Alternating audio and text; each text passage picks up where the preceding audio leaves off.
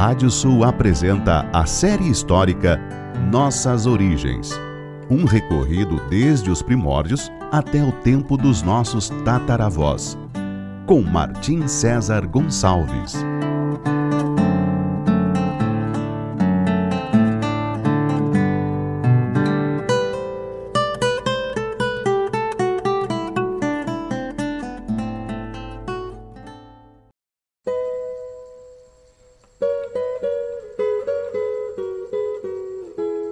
Série histórica Nossas Origens da savana africana até a pampa ameríndia. Capítulo de hoje: Mouros contra árabes na Andaluzia. Naqueles primeiros anos da Espanha muçulmana, a guerra civil se instalou entre os mouros de origem africana e os árabes que comandavam a península. Quando os mouros que haviam ficado no Maghreb, na África, venceram os sírios enviados pelo califa de Damasco, os outros mouros que estavam no norte da Ibéria depuseram seus comandantes árabes e marcharam em direção às cidades do sul para tentar dominar todo o território da Ibéria. Eles então se dividiram em três colunas, uma contra Córdoba, outra contra Toledo e uma última contra o porto de Algeciras, onde tomariam a frota andaluza para auxiliarem os mouros do Maghreb.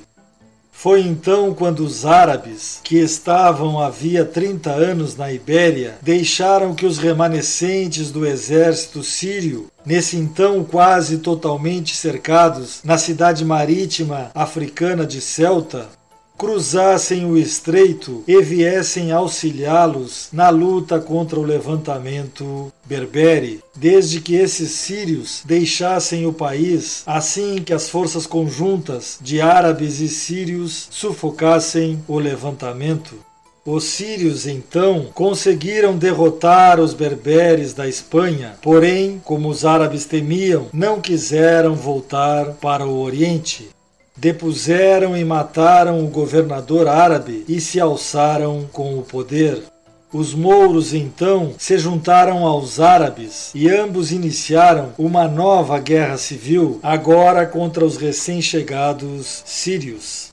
Eram tempos turbulentos, sem um governante que pudesse coordenar tantas diferenças de etnia e até mesmo de crenças. As águas somente se acalmariam um pouco em Al-Andalus quando um novo governador, enviado como apaziguador, concedeu distritos rurais aos sírios, assentando-os conforme suas tribos.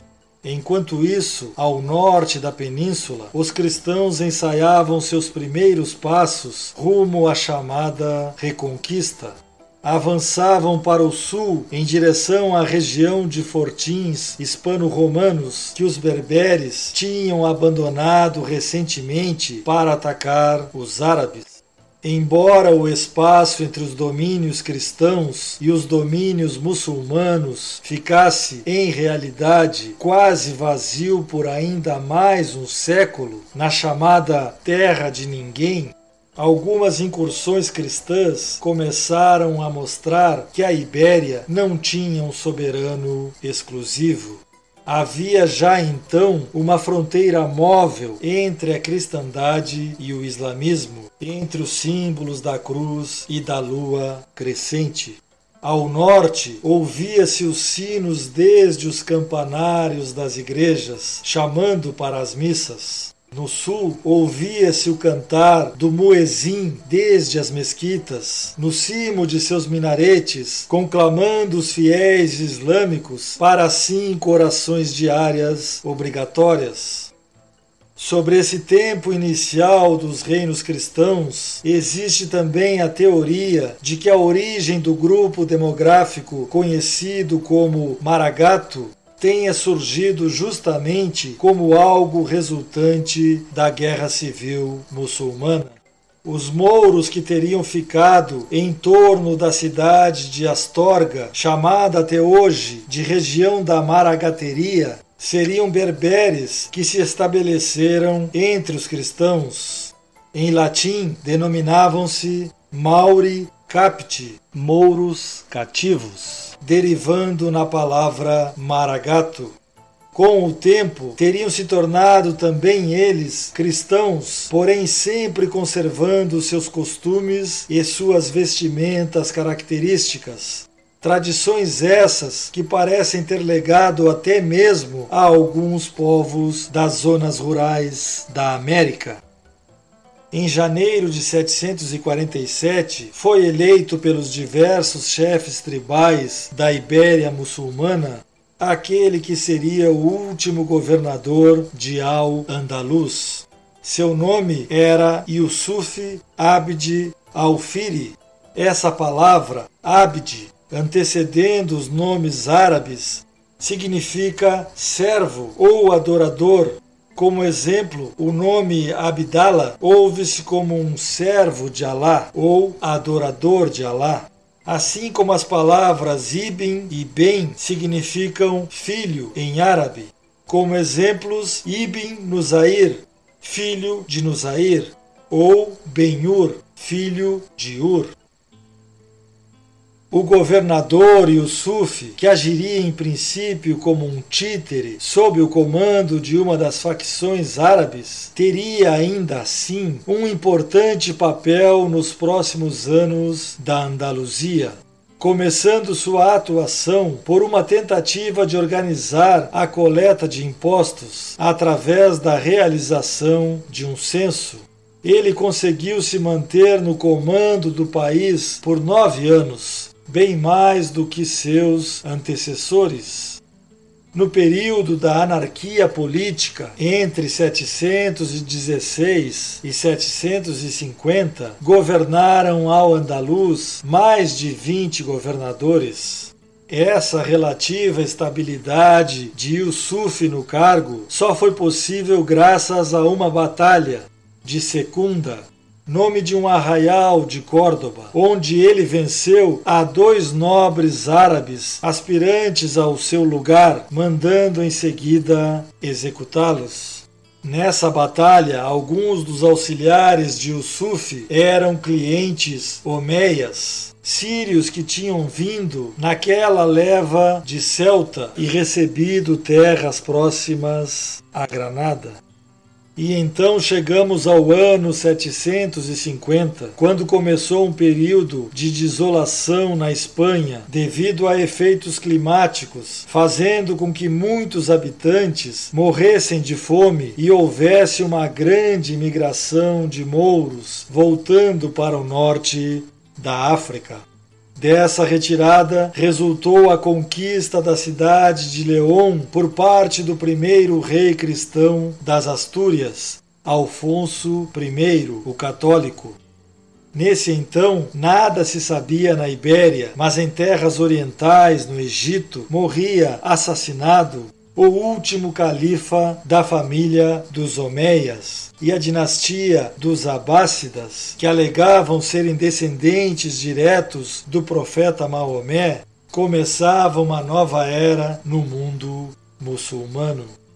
Os efeitos dessa mudança de comando já começariam a ser sentidos em Al-Andalus apenas cinco anos depois, quando estourou uma revolta em Saragoça contra um dos apoiadores de Yusuf, ameaçando pôr um final em seu governo.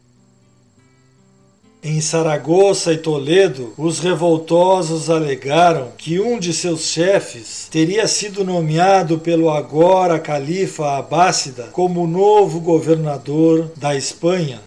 Os sitiados em Saragoça estiveram a ponto de capitular quando receberam uma mensagem enrolada em uma pedra que fora atirada sobre as muralhas. Ali estava escrito: Sitiados, Alegrem-se, porque já chega o auxílio e logo terão que levantar o cerco. Os sitiadores, descobrindo que ficariam entre dois fogos, abandonaram provisoriamente o cerco. Foi então que entraram em Saragoça os clientes omeias que tinham lutado junto a Yusuf na batalha de Secunda. Em segredo, disseram ao sheik Samail, governador de Saragoça, que um sobrevivente da família do califa Omeia, assassinado em Damasco, estava no norte da África e que este esperava somente um convite para se tornar o novo soberano de Al-Andalus. Essa história de um Omeia sobrevivente do massacre em Damasco seria uma das mais impressionantes do período árabe na Ibéria e teria efeitos sobre todo o mundo ocidental.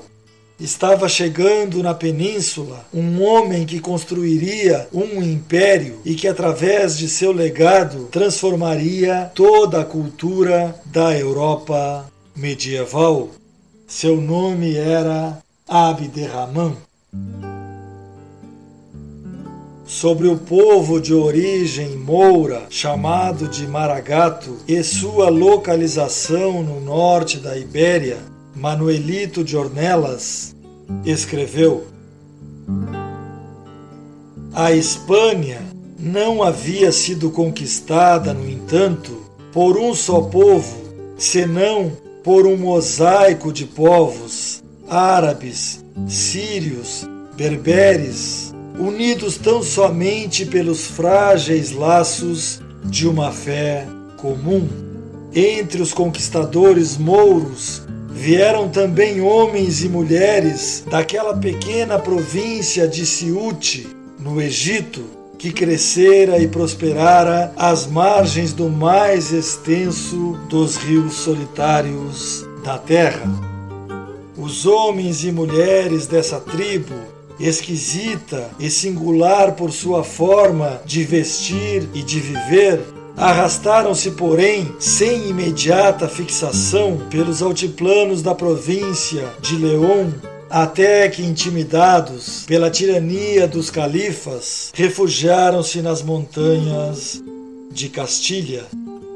A terra triste e venerável, torturada e heróica, de onde nunca mais sairiam e onde receberam, muito mais tarde, a proteção dos reis católicos da Espanha. Eram os Maragatos. No próximo capítulo falaremos sobre a fundação do Emirado de Córdoba. Até lá!